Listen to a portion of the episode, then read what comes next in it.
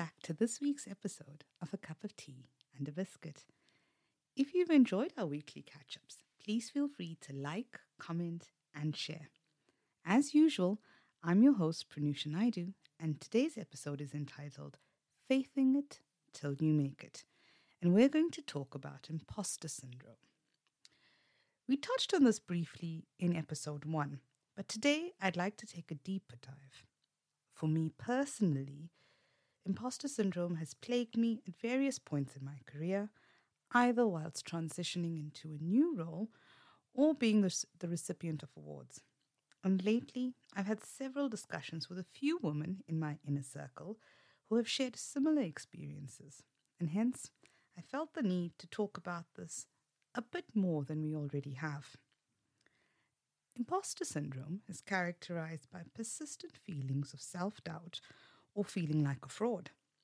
Oddly enough, it disproportionately affects high achieving individuals who tend to question their worthiness and accolades and often represents a juxtaposition of how one perceives themselves versus how others perceive us. Praise and accomplishment are often written off, and there is little belief in celebrating and acknowledging one's success. And what tends to happen is that you end up forcing yourself to work even harder, feeling the need to prove yourself, your ability, or to prevent others from recognizing what you deem as perceived failures, as you don't believe the, su- the success you have attained.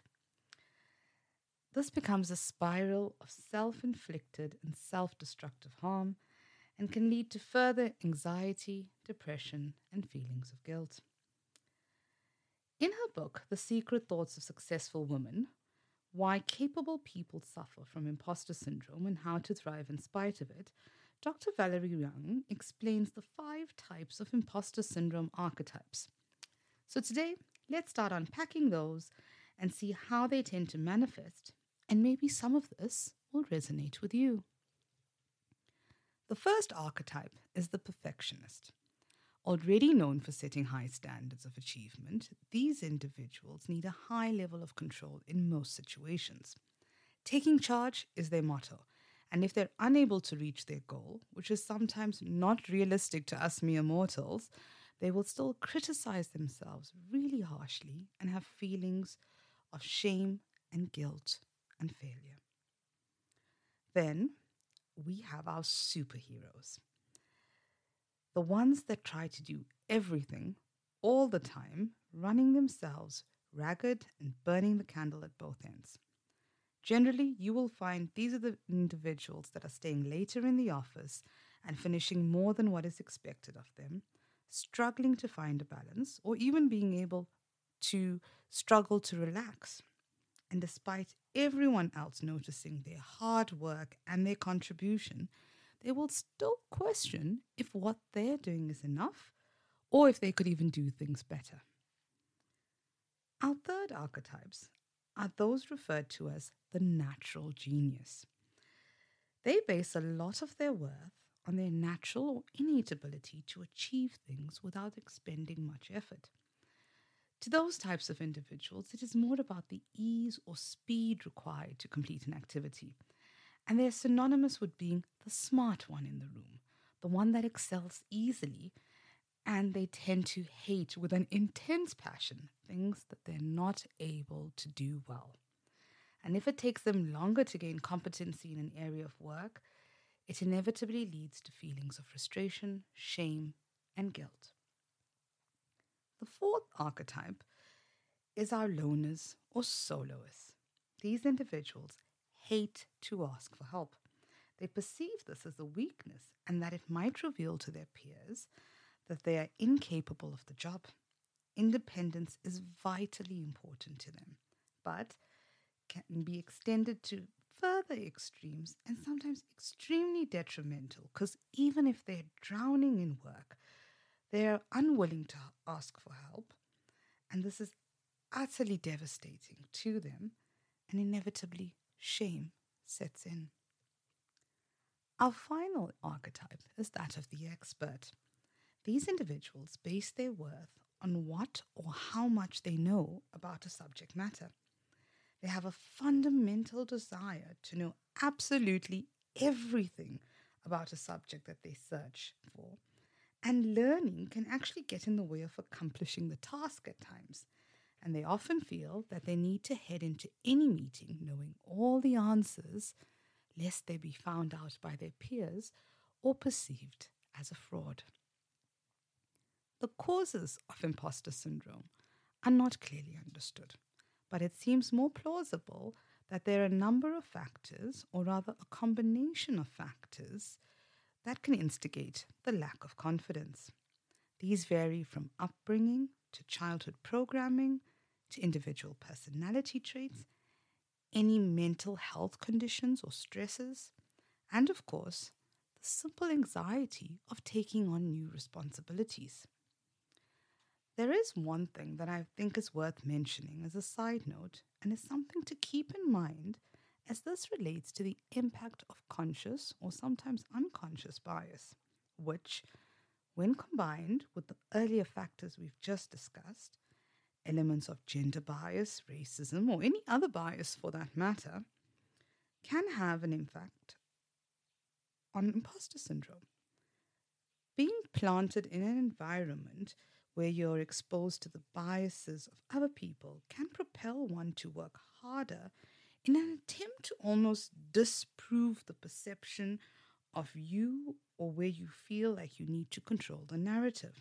So, what tends to happen is that you end up working harder and burning yourself out in the desire and need to constantly outperform the narrative that has been created around you. You need to be aware and cognizant of how this can affect your performance and can negatively reinforce your jaded perception of not being good enough. At the start of the podcast, I mentioned that I'd been talking to a few people that had recently been challenged with imposter syndrome. One of these people is my very dearest friend, who is not only brilliant, beautiful, and amazing, but maybe that's my bias showing now. Now, this beautiful soul is highly accomplished, has lived in multiple countries, worked in some amazing jobs that anyone would kill for. And she's now transitioning into something even bigger, which involves a brand new journey for her and a start in a new country. And despite not even starting the role yet, is already questioning how and why she got the role and if she will be able to meet the expectations that the role will demand of her. The first thing that popped in my head was how could this be happening? She is amazing in what she does, but imposter syndrome affects us all. My advice was to first breathe. Secondly, I questioned the perception of her manager and their ability to make decisions. Well, quite frankly, my words were actually not so nice.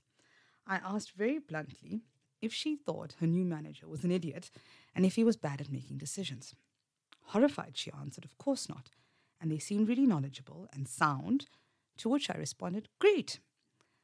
So why would you question their desire or reasoning to hire you? Not only does your manager believe that you're deserving of a seat at the table and can see the potential and ability that you have, they've actually hired you to take them from point A to B. And now we cannot have you question whether you're even worthy of a start at position A. Her journey was no longer going to be one of worthiness to prove herself to get to A. She now had to be solely focused on the transformation and value that she would bring to the team and organization once she had settled and acclimatized to the new environment. And that acclimatization, like most things, will take time. And more importantly, she already possessed the aptitude and potential to achieve greatness, as it already resides within her. It was not about faking anything until she made it. She would go by faith, an intense faith in herself and recognizing her strength and value. Ladies, we would be faithing it till we made it. So, no matter which archetype you identify with, or if you're having a wobble as you're moving into a new role or struggling with a lack of confidence, know that you are not alone.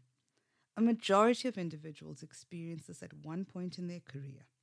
Reach out to your friends, mentors, or trusted advisors to seek help. And know that you are capable and deserving of your blessings. So, if you've enjoyed today's episode, please feel free to like, comment, and share. Keep the faith, my lovelies, and I wish you love and light. Until next week, cheerio.